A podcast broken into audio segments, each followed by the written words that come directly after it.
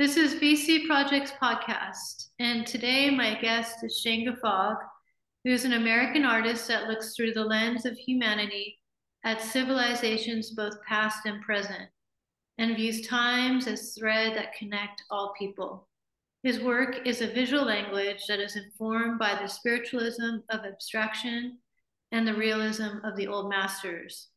These two ideas are usually seen as separate, but Guffogg fuses them seamlessly into works that transcend and become testaments to thoughts that inform us of who we are in the 21st century. Um, Shane, thank you for joining me today. You're welcome. It's a what's the date today? Monday something. I don't know. Monday, November 28th, 2023. 28. Uh, 22. 22. You're a time traveler. 22. Not 23, it's 22. Let's 22. not get ahead of ourselves. I'm ready for 23. Um, Isn't that always the case? You know, at the end of the year, you're like, okay, I'm done with this. And the idea that there's a new cycle of time starting, and that cycle is based on the sun, because the sun hits the lowest point in the sky on December 22nd, and it's the shortest day of the year, and it stays there for three days. And then on the 25th, it rises again. The sun is reborn. Mm. uh, I'll say no more. No, no. Connect the dots, people. Um, today, I, I'm here in the Blue Room on Western Avenue, and we're inside the little gallery space we created um, in between your studio life. And you're in Strathmore at your ranch. Um, yes. About almost if I drive three hours away. so if I drive is if I drive is two hours and thirty minutes away. Um, so we're we are time traveling a little bit, time and space, and uh, we're meeting. We're doing this on Zoom. So thank you Zoom for giving the opportunity to do this podcast. Um, today we're we're going to talk about this show that we we put together um, I was inspired by Tony Cardella's uh, musical performance of his Franz Liszt concert. Um, I'm a fan of a fan of Franz, Franz Liszt, but uh, I did more research and um, really sort of resonated with his um, symphonic poems that he did that are actually more orchestral, inspired by art and literature, and his transcendental um, etudes that he did at 15 years old and went back into them. And um, I felt like these works we curated together um, Patience in the Blue, A Sainted Hunger, and Crossings really kind of resonated to this concept of transcendental consciousness, transcendental, uh, I don't know, journey um, and, and these paintings, I'm going to stop in a second. Uh, they're early paintings for you. They're magnificent. I always wanted to do a show with these, so I'm so um, thrilled about this. And let's begin. Let's let's let's talk about first. You know, are you in in agreement that these are somewhat transcendental? I am, and I think I think most of my work is you know heads in that direction. And the the Patience in the blue painting, um, I started that there, but not in that room. It was what is now the living room, dining room. At back in 1993 and 94, 95, that was my studio. And there's a 14 foot long wall that was my main painting wall, and the ceilings are 11 feet tall.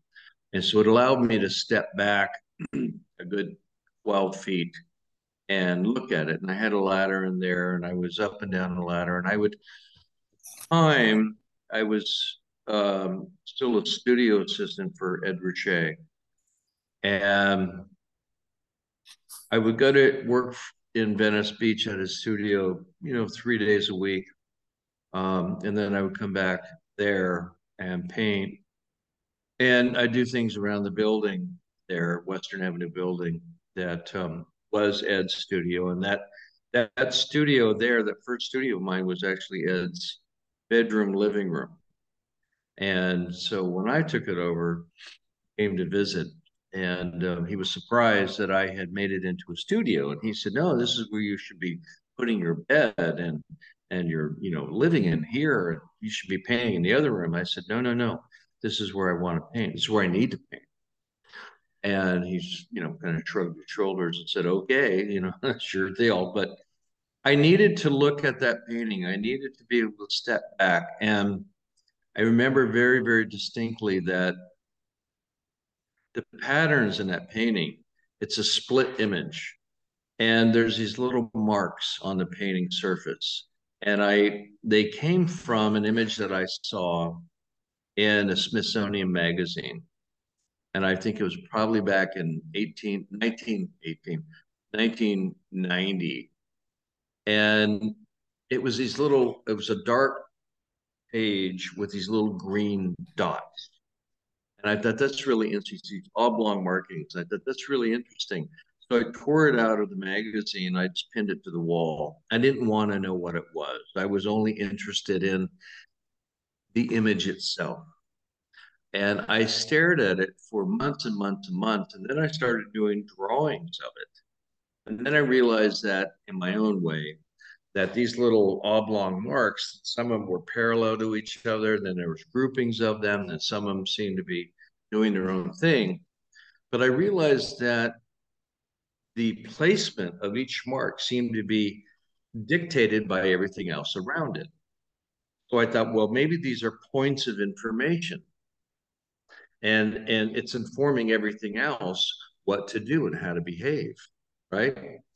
And so that if they're all doing that, then it becomes like this biological organism. So in my mind, I had made up the, I connected my own little dots and that it was a image under a microscope. So then I decided to start a large painting of it. I think the painting was like seven feet by five and a half feet or six feet. And with these deep reds and these these markings became um, again, points of light. And I was still playing with the ribbon motif at that time.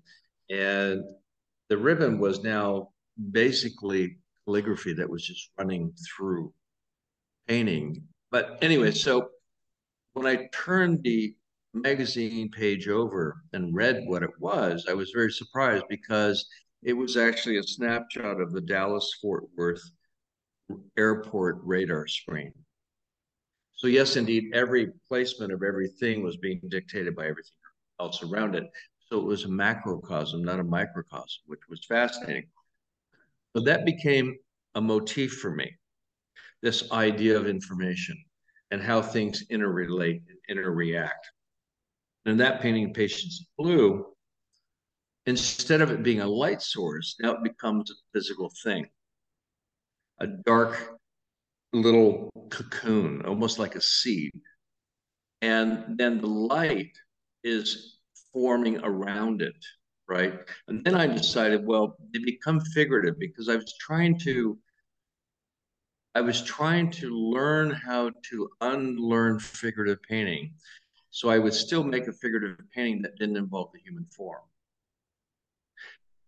And I wanted to make an abstract painting that wasn't about abstraction as we knew it in the 1930s, 40s, 50s, and 60s, and the abstract expressionists or Kandinsky or anybody like that, I thought, how can I combine these two ideas of abstraction and figuration into a new language?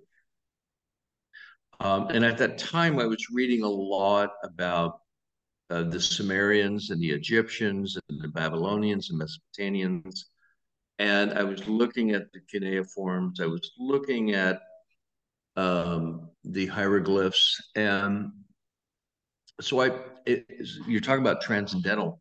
So you know, you begin thinking about well, what is language, and what are thoughts, and how do thoughts become language? You know, so language is a way of communicating. Okay, but originally it starts with a thought what does that thought look like? So that's was the essence of these paintings is where do these what do these thoughts look like without language? The pure essence of a thought, or the pure feeling of, in this case, you know, it's it's very physical, but it's also very ethereal simultaneously. So it's about the thought of something and the thing itself. Does that make sense? Yeah. You're thinking about it. I'm thinking, I'm trying to visualize it. They, um, what they say in transcendental meditation, when you finally let go and you forget your mantra, you're actually being. Yeah. And so my question was so thought doesn't have thought, there's no thought and being. And the teacher said, no, there's no thought in being. It's a it's a blissful moment. Right. Yes. That's I think what you know these paintings are after is that moment. That that moment that transcends our physical body, that transcends our mind, that transcends thought, that transcends language, and it's just a moment of being, right? And so you get to see, you know, stand in front of these paintings. It's like, how did this thing happen? What is it? It is itself. Mm-hmm. You know, it's not, I can tell you all the things that fed into it. And I can tell you what was happening in my life at that time. But that's secondary because it's the painting that exists on its own outside of me mm-hmm. at, at, this point. And in The Patience in Blue, I was also reading a book at the time of Roth, book that Rothko wrote, Mark Rothko, and I was chapter was plasticity. And there was a phrase, a thing that he said, you know, it's about having patience in the blue, which is, I think, what you're talking about, you know, the blue being the sort of transcendental moment. So you have to have patience in that moment, patience within yourself to understand, go, right? And, you know, if you think about Rothko's paintings and the purity of color and taking out the shapes and the forms and the figuration, just having these oblong moments suspended. That's what it is. You know, it's that transcendental moment. But the patience in the blue really struck me. And um, that painting is also, you know, it is figurative. And there's probably well over a hundred layers of glazes on that painting. And it's very thick. The surface is super thick. And then I would let the brush, I would load up a, a brush with um, mixed with with glazed uh, Galkyd medium and paint and just swoosh it across and swoosh it across until the glaze would start dropping, you know, and start drooping down and dripping down. And and that interested me and what gravity was doing. And it was outside of my control. And then I had something now to respond to. So which was very, you know, it's like the images that I was using of the radar screen that was outside of my control but it gave me something to respond to. Mm-hmm. And I think life is very similar in that way. You know, there's so many things outside of our control, but we're constantly responding to it. So I was I was literally sort of recreating that um, in these paintings. Yeah, for sure. For sure. Um, I don't know how you knew how to do that, but that's why you're Shane Guffogg. um, I don't know. There's so many things that I, I know I don't know and I don't want to know and I don't I don't dare ask myself to delve into it because it'll probably shut me down. So I just keep moving. Well, apparently you can't get there with an anal- analytical mind. It yeah, there's no getting there. No, no, no that you know that's an interesting thing that you're saying there because years ago I read the Tao of Physics and you know it was a comparison and contrasting between ancient Taoism and contemporary physics. And the similarities were so parallel. And I thought, well, is this because this was an ancient culture that was highly advanced and lost everything? And and what we have are little mythological stories that have the same numbers embedded in these stories that physicists are now finding, like the how many the beginning of the universe, and it was four and three whatever billion years ago. Um, the the Taoists had this almost the same number. That's an abstract thing. How's that possible? You know. So then I started thinking, well, maybe that information is within all of us, but we've blocked it out. Maybe everything that we need to know is is the fact that we are who we are, but we're not. We don't know how to ask the question. So we're stuck in this moment of trying to understand. We're asking constantly, what's the answer? What's the answer? We're the answer. Life is the answer. It's the question that we need to learn to ask. And that's, I think, back to what you're talking about is by asking, you know, ancient Taoism, well, did they come upon that knowledge because they were an advanced civilization and then they got wiped out? Or did they process information in a different way? Were they a highly advanced in spiritual nature, what we would consider a spiritual nature?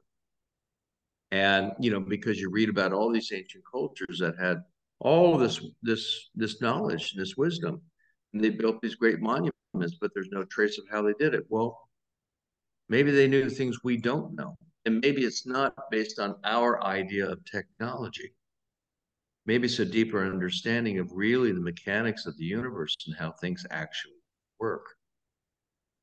I don't know. These are thoughts that I have all the time. And these thoughts permeate into these paintings because I'm asking questions. So these questions, these paintings are really the questions that I'm posing. They're, I don't intend for them ever to be an answer.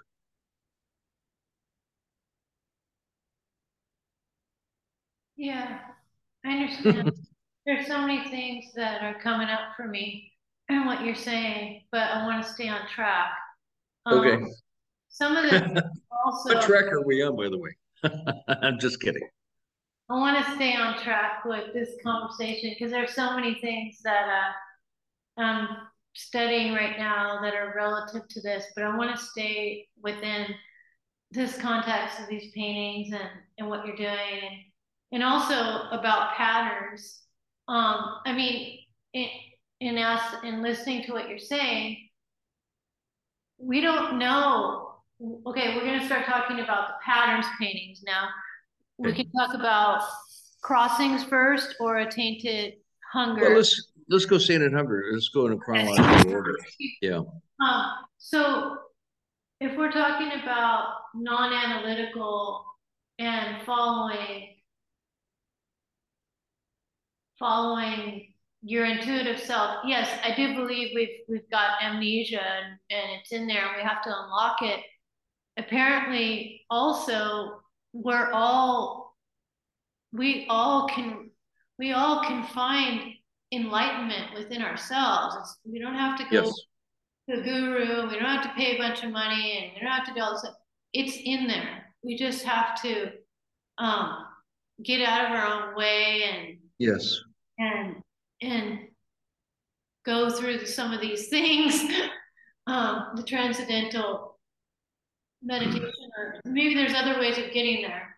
Um, but with that, in the sainted hunger, you've got these patterns, and you know, I'm always reminded by when you were speaking to that doctor, and the doctor was saying, you know, can you draw that that sound? And you drew it. Yeah. And it was actually you know, I believe you said it was Sanskrit. And yes, these patterns are language. Yes, they're before thought. We don't know what they are. When we look at them, we don't know if they're familiar. Um, I had a guest come in here and they said, wow, this painting was done in, you know, 1998. and look at the look at the ribbons. It's the beginning of the ribbons, and then there's this this sort of sacred like chant, you know, on mm. top of the surface, and then you've got this dance underneath, and then you've got these like these points, these meridians, and then you've got mm. the light and and you know the sun and the moon and you know obviously none of it's there, but there's something deep within it. And it's all there. I mean, you have those those yellow lines that are there. It's a Naples yellow that's going from left to right, right to left, horizontally, and there's there's five rows of three. And so five is for our five senses. Three is for myself, my mother, and my father. You know, because my mother and my father created me. So it's a trilogy. And and so and if you look at in the center, there's a a purple um, sort of a magenta uh, other little dot or, or sort of a diamond shape that's painted yeah, that's painted in the middle over the over the yellow, the Naples yellow. So it's directly centered. But as you go to the right, then they become off-centered, almost as if when the moon is moving in front of the sun. And when it goes to the left, does the same thing. So in the center is a total eclipse. But as it moves the opposite directions, then they become out of alignment those marks do. And then and then on top of that, you have five totems of these red dots. And so what I did was on this painting, the ribbon movement in there was very subconscious moment that I painted. And it's just me, you know, moving my arm, moving my body as I do now and then, so it's a subconscious moment that I can consciously respond to. And, and then once that part of it was done, I took a piece of paper and I folded it up. I don't know how many times, I don't remember. And then I took a hole punch and I punched out the basic shape of what I had painted. And then when I unfolded it, like when a kid, you know, does that, becomes a snow snowflake or whatever that you do in school. Yeah. Suddenly I have this this other pattern that's being created by something else that I've done. So it's a multiple, it's like a chain reaction. I do one thing and then it creates something else and something else and something else. And I think that's true in life. We have a thought that manifests and takes us in this direction or that direction. We have a thought that that causes us to make a left hand turn out of a right hand lane and we end up in a car accident, you know? And so these things, these thoughts manifest into our reality, into our, our physical space. And so that's what I was playing with those totems. And again, there's five of them, four or five senses. And as I recall, I think that the totems are repeated five times as they go up. They re, they mirror themselves. So it's again about our five senses, but it's it's the happenstance of the subconscious moment of, of creating that ribbon that then creates the patterns. So I was thinking a lot about the subconscious and how the subconscious creates consciousness. And then what happens when we're consciously aware of our subconscious? What does that look yeah. So it looks like that painting. I yeah. think. Yeah. in my in my mind, I don't know. Well, so you were sort of led to do this by showing up to the studio and sort of surrendering, having a bit of a plan, but just going for it. And you've made many pattern paintings, and we've talked about pattern paintings. Mm-hmm. But this is quite unique. And then the title of it, A Sainted Hunger. Hunger, yeah. Let's talk about that. Well, let's see now. That was done in 1998. So, um, and it was done, that painting was painted in the room you're sitting in, because that was one time my studio. I kept moving around, sort of drifting around from space to space in the courtyard there, and and I I still do, but um, I I was thinking about sainted to me means that you're uh you're otherworldly, right? And if you're otherworldly, like you're beyond the mortal temptation, you've been sainted. You're a saint. Hmm. But all saints have a hunger. We there's a hunger for it's almost like uh what was that movie by Wim Wenders, um, the angel one. And uh what was the name of that? Um I can't remember right now, but anyway, the great Wim Wenders film. It's all black and white, and these these angels are watching the humans. And I should look it up real quick.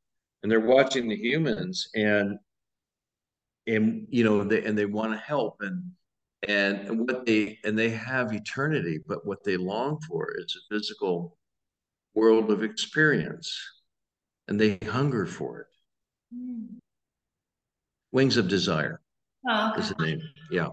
And so and so these angels are they hunger they for the physical realm so that they can experience the emotions of sorrow and happiness and love and joy and hatred and everything else that goes with being human. Mm-hmm. And you know, so but but they we humans, of course, want eternity. We don't want to die. We want to be around forever. But those that were around for, that are around forever want what we have, the human experience. Mm-hmm. So hence that becomes a sainted hunger. Mm.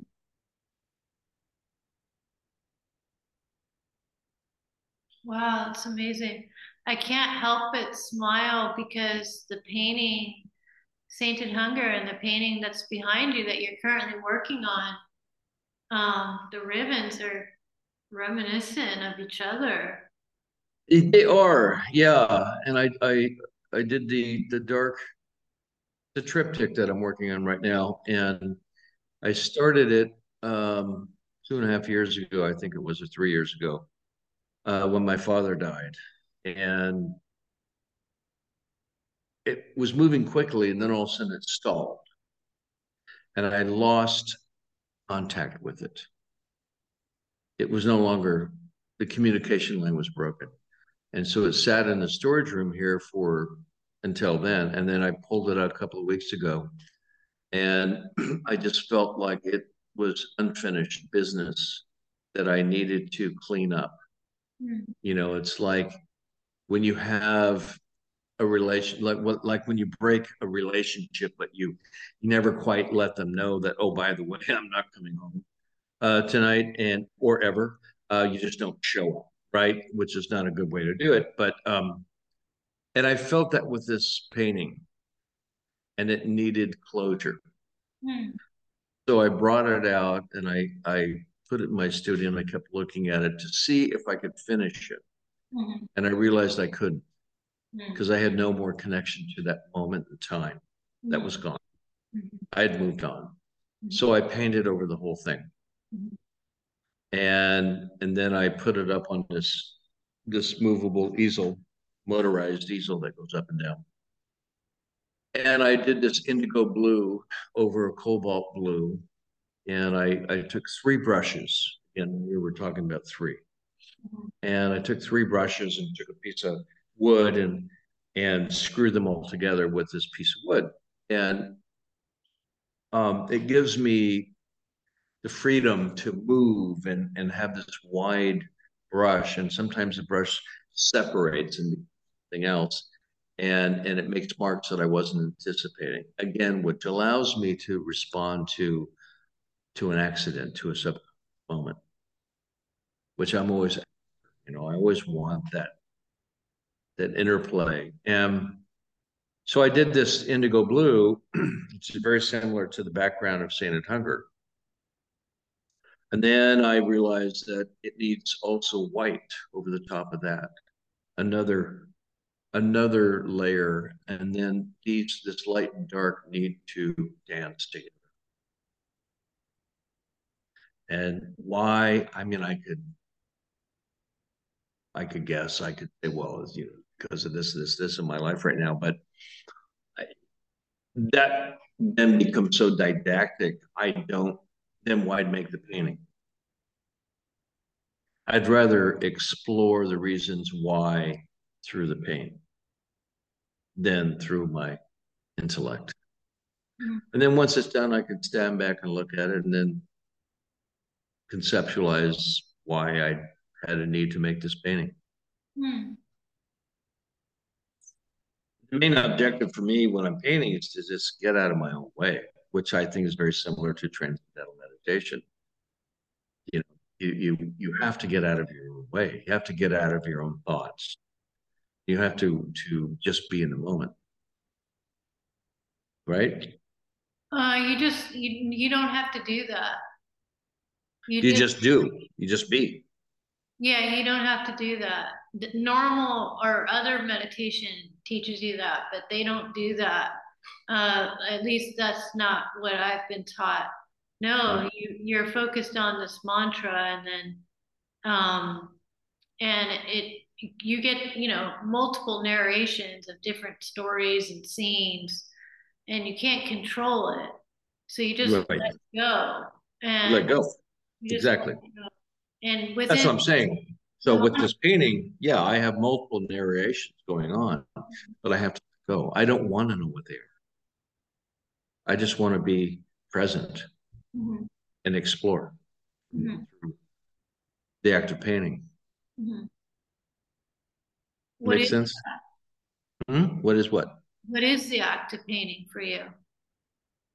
Oh, it's a physical act. It's an emotional act it's a conceptual act, it's an intellectual act, it's a spiritual act. It's all those things combined. It's act of being. I don't. I never know. You know, I have multiple paintings going on in my studio. When I walk in here, I never know which painting I'm going to work on. I don't want to know. Walk into the studio, and then I I look around and I see which one is speaking to me, and that's the one that I that I walk up to. Mm-hmm. And I don't, I never know what brush strokes I'm going to make. I don't, I don't want to know. Mm-hmm. I just want to be in that moment. Mm-hmm. It's but, a blissful thing. Yeah, yeah. I was gonna say, like, can you describe it? But it's probably it's one of those things that's hard to describe. Mm. Right? It's yeah, it is. It's very blissful, and I the only way I can describe it is, and I tell this to people that it's like I'm dipping my toes into the pond of the universe. Mm-hmm. You know, I don't know how else to say it. It's mm-hmm. quite profound. Mm-hmm. And you know, I said, "What's a pond of the universe?" I don't know, but it's it's the only thing that I can say that kind of references something about our physical realm. Mm-hmm. So yeah, it's super interesting. Really, really interesting. Let's let's talk about the third painting in this show. Crossing. Yeah. Crossing. They're all big paintings.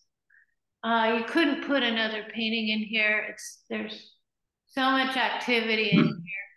There's a chair. Well, the, the, the patience in the blue, the patience in the blue painting is seven feet by seven feet. Mm-hmm. And then the Sainted Hunger is seven feet by five and a half feet. And crossings is six feet by was that six feet by four feet, I believe. Yeah, 74 by 52. Okay, 52. It's bigger than that. So it's it's six feet two by yeah, mm-hmm. by four feet, four inches. and that painting, um, by this point I had a studio, a big studio downtown um, on Fifth and Alameda, and it was um, 1,500 square foot open room space. And I had one, two, three, four, five, six, seven. I had about 10 or 12 paintings going all at the same time, lined up around the studio. and that painting, um, what it's interesting because when I moved down there, I needed more space and I needed I, I needed to be isolated because at that point I was married and you know with a little child and um, it's great to work from home, but you don't have the solitude that's required. Um, it's very hard to get to that place. And so this friend of mine called me about a space downtown. I went looked at it, I rented it.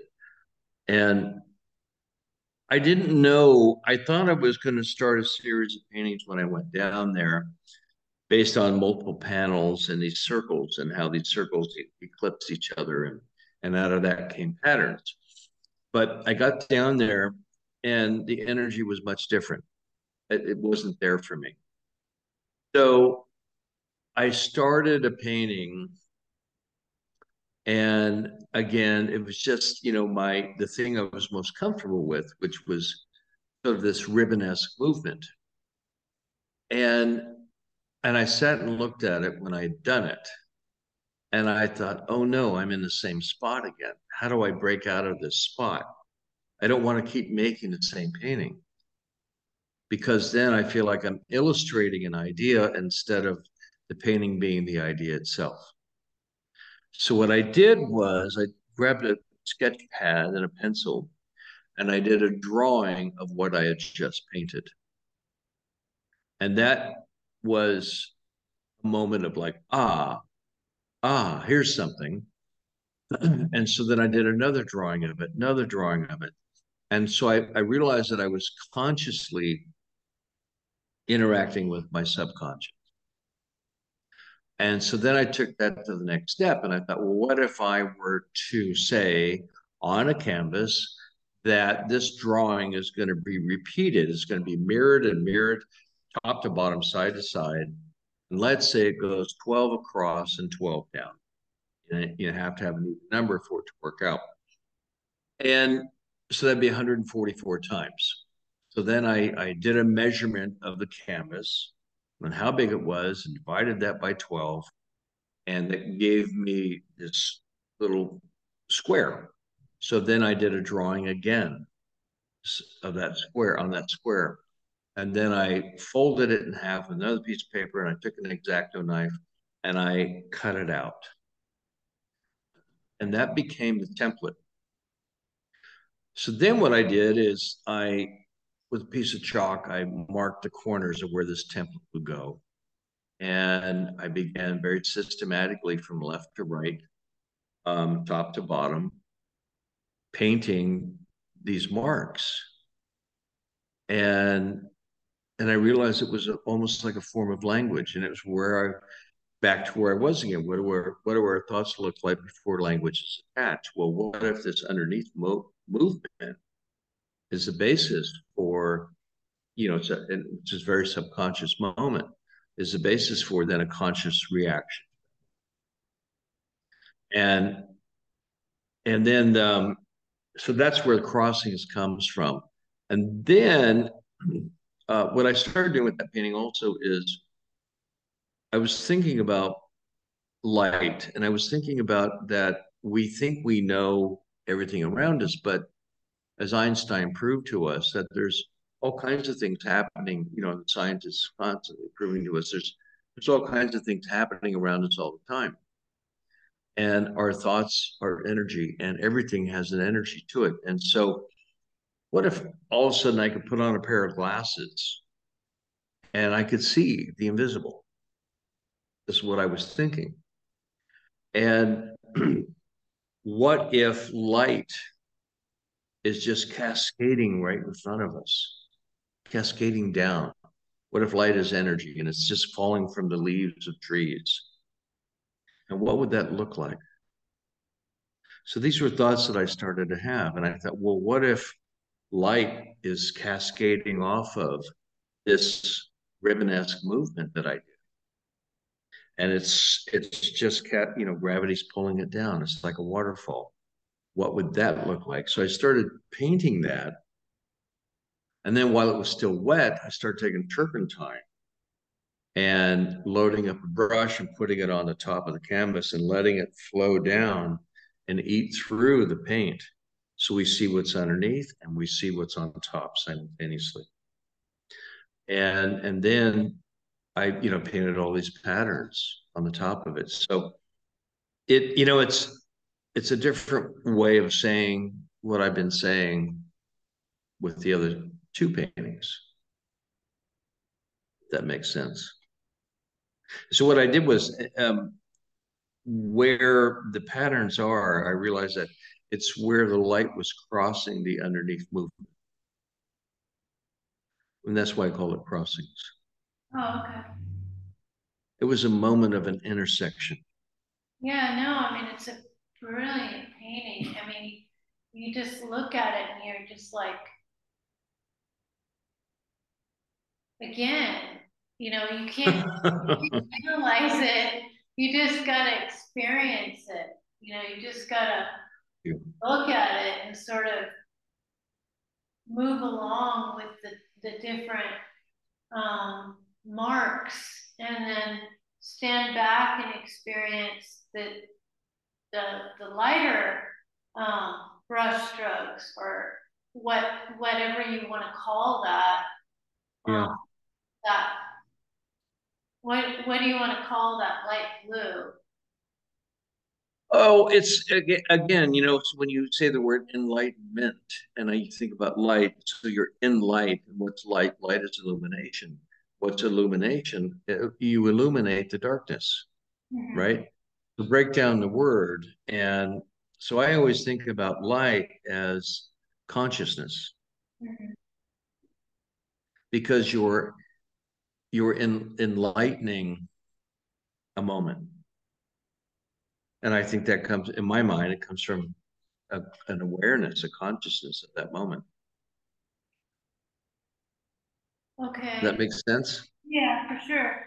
So we're these three paintings are blue. Yes. We're in a, a room that's blue.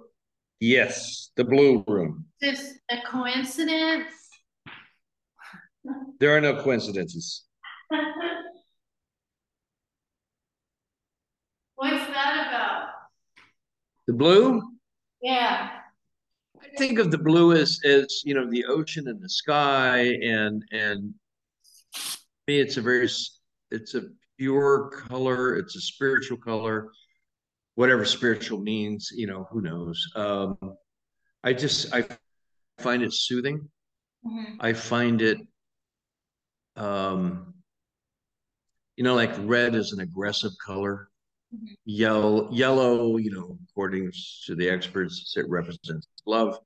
Um, blue is something that's very meditative and contemplative for me. Mm-hmm. And right now I've got one, two, three, four, five, six, seven, eight, nine blue canvases going on in my studio. Mm. And and I have one yellow, ochre, and red canvas happening. So I, I'm flittering back and forth because every now and then it's like I need to see the red. I need that balance in my life. But for whatever reason, right now, I'm really submerged in in this blue. And maybe it's the time of year, maybe it's where I am in my life. Mm-hmm. Not sure. But I find it soothing. Mm-hmm. Yeah.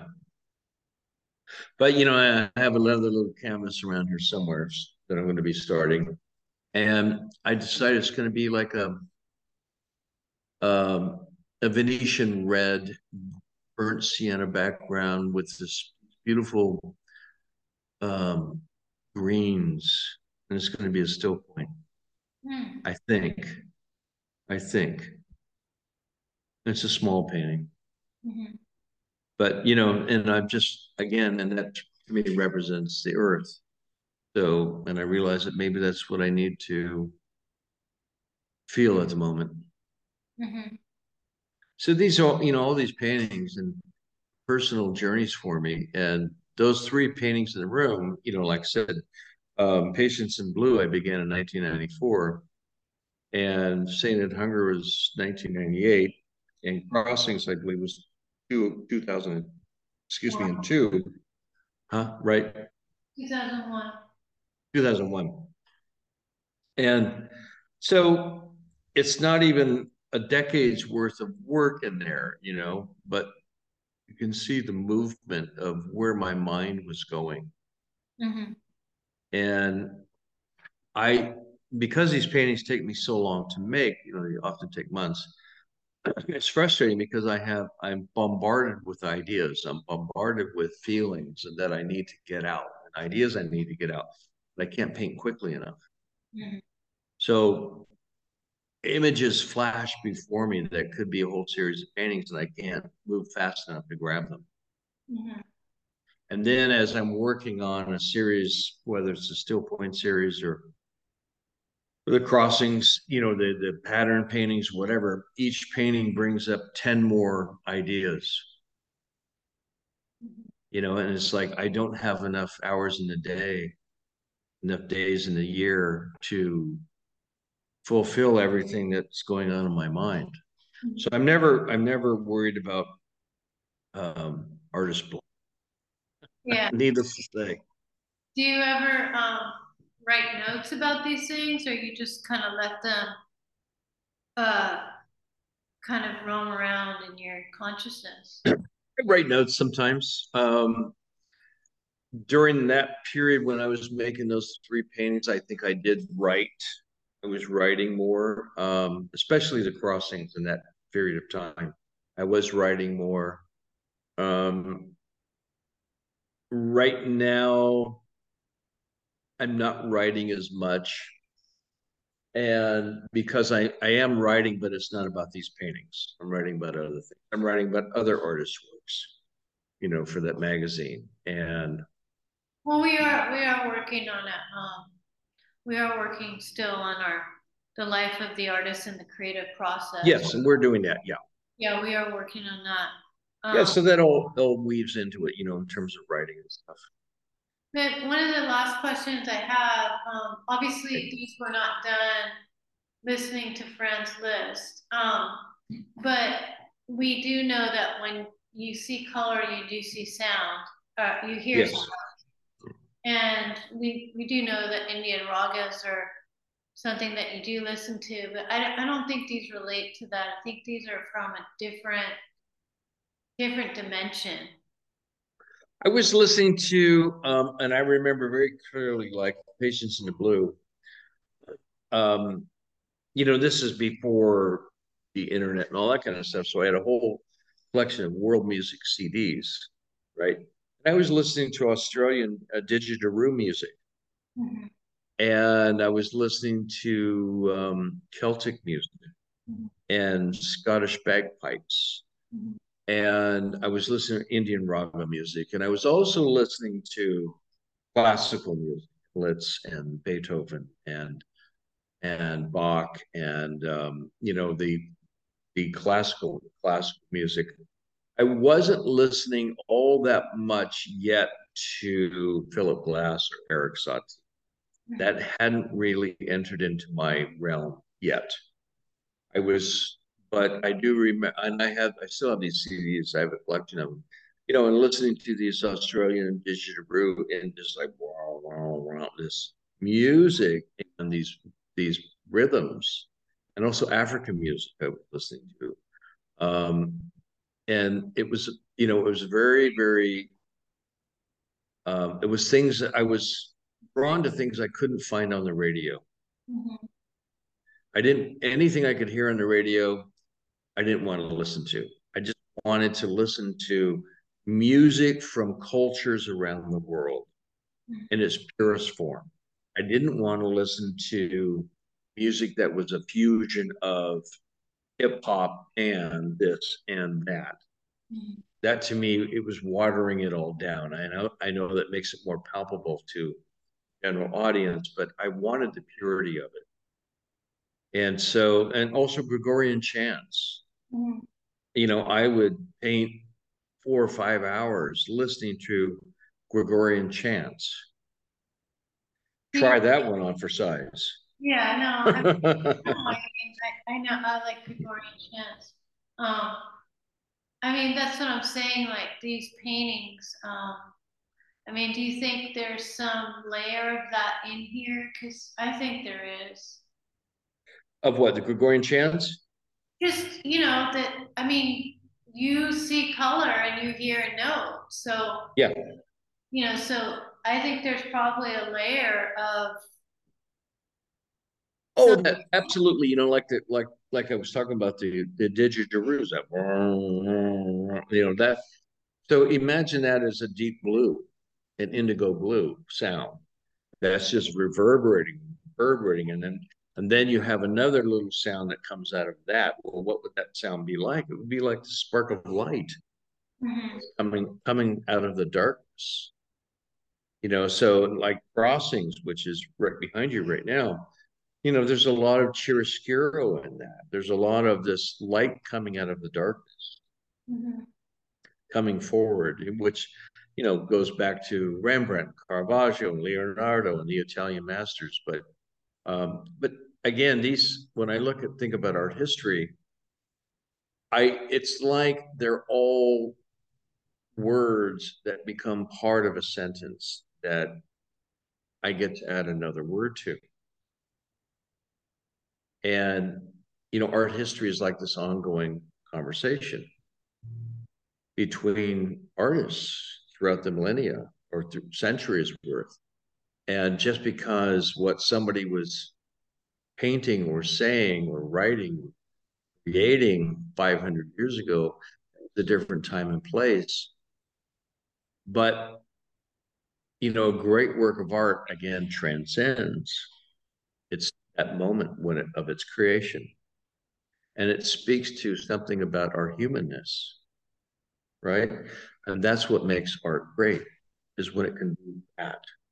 It's not about when it was created. It's not about the politics of the time or the wars that were going on at that time or the economy of that time. It's about how it speaks to the being human. That's what great art does. You know, that's why we flock to see the old masters. That's why we stand in line to see a, a an exhibition of Van Gogh's. You know, was Van Gogh's world similar to ours? Not really. Was Leonardo da Vinci's world similar to ours? Absolutely not. Was the Egyptians' world similar to ours? No. No.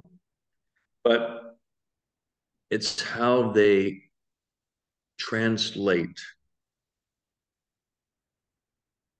their moment in time on this planet that we resonate with. So, in that sense, the work is transcendental. Transcends its time and it becomes the thing itself. Yeah, I think you were super excited when we brought these out and hung them on the wall. I was. I hadn't seen them in a long time. They've just been in storage and they haven't really been exhibited hardly at all.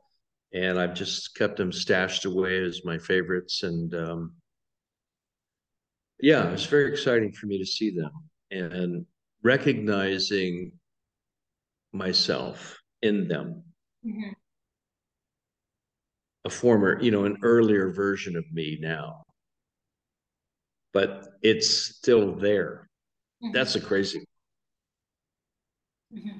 You know, I'm not making the same painting, but I am making the same painting. I'm still speaking about the same thing. I'm still exploring mm-hmm. essence of this this indescribable thing. Mm-hmm. Yeah, you're doing it in different ways. But I think that's, you know, I think as you're walking down the street, you're supposed to see that everywhere. I do. That's my problem. so, so, I have to be careful where I walk. It has many faces, you know, love has many faces. Yes, it does. It, it's an infinite face. Mm-hmm. It's infinite, right?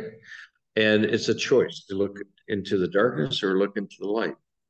Mm-hmm. These are choices that we have.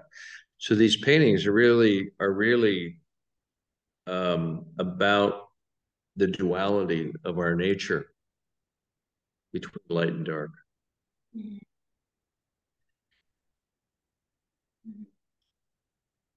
Great. Okay. Is there is there anything else you want to say? No, I think my brain is zapped.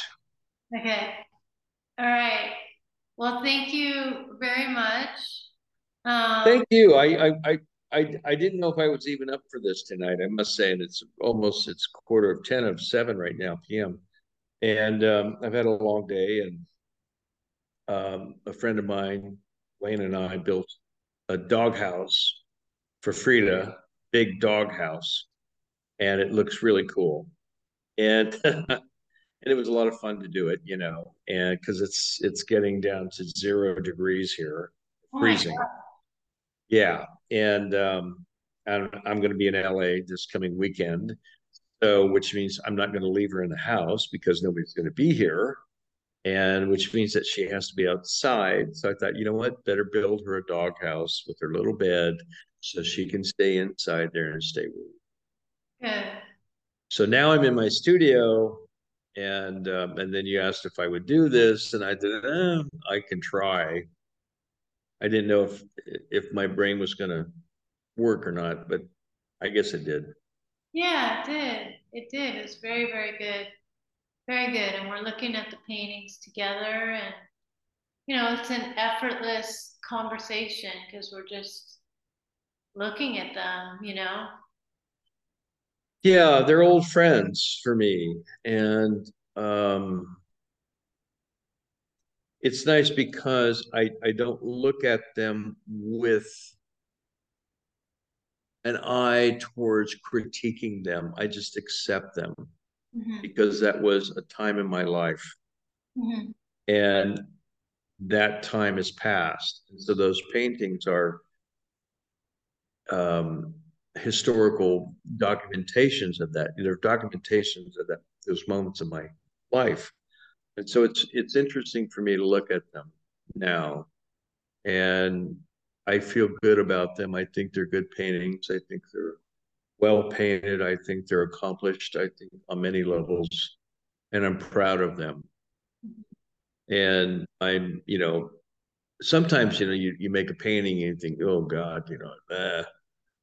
And but they they're they're very they're nice paintings. I think they're really nice paintings. They're quite beautiful, and you know when it's time for them to leave or not, um, then they'll do what they're supposed to do. Mm-hmm. Well, they're magnificent. Each Thank one. you. Thank you, Victoria. I appreciate that. Yeah, they are. They're they're masterpieces. Each one. Well, well, great. Um, they they really are, and I hope people come out and see, experience this. And if they want to meditate in here, we've got a chair and I've got a blanket, and just like feel it, feel the space, feel the time, yeah. feel. Thank you. See what you can feel in here, and and that is this Saturday. It's open to the public, and I will be there, so you can ask me all the questions you want, and I may or may not answer them. Um, it's from noon till four. That's right, December third. December December third, twenty twenty two. there you go. Now I've time stamped our conversation. All right. Okay. okay. Thank you so much. Thank you, and thank you for for insisting I do this. Good. I need a little nudge every now and then. Yeah. All right. Thank you, Victoria. Thank you. Okay. Bye. Bye bye.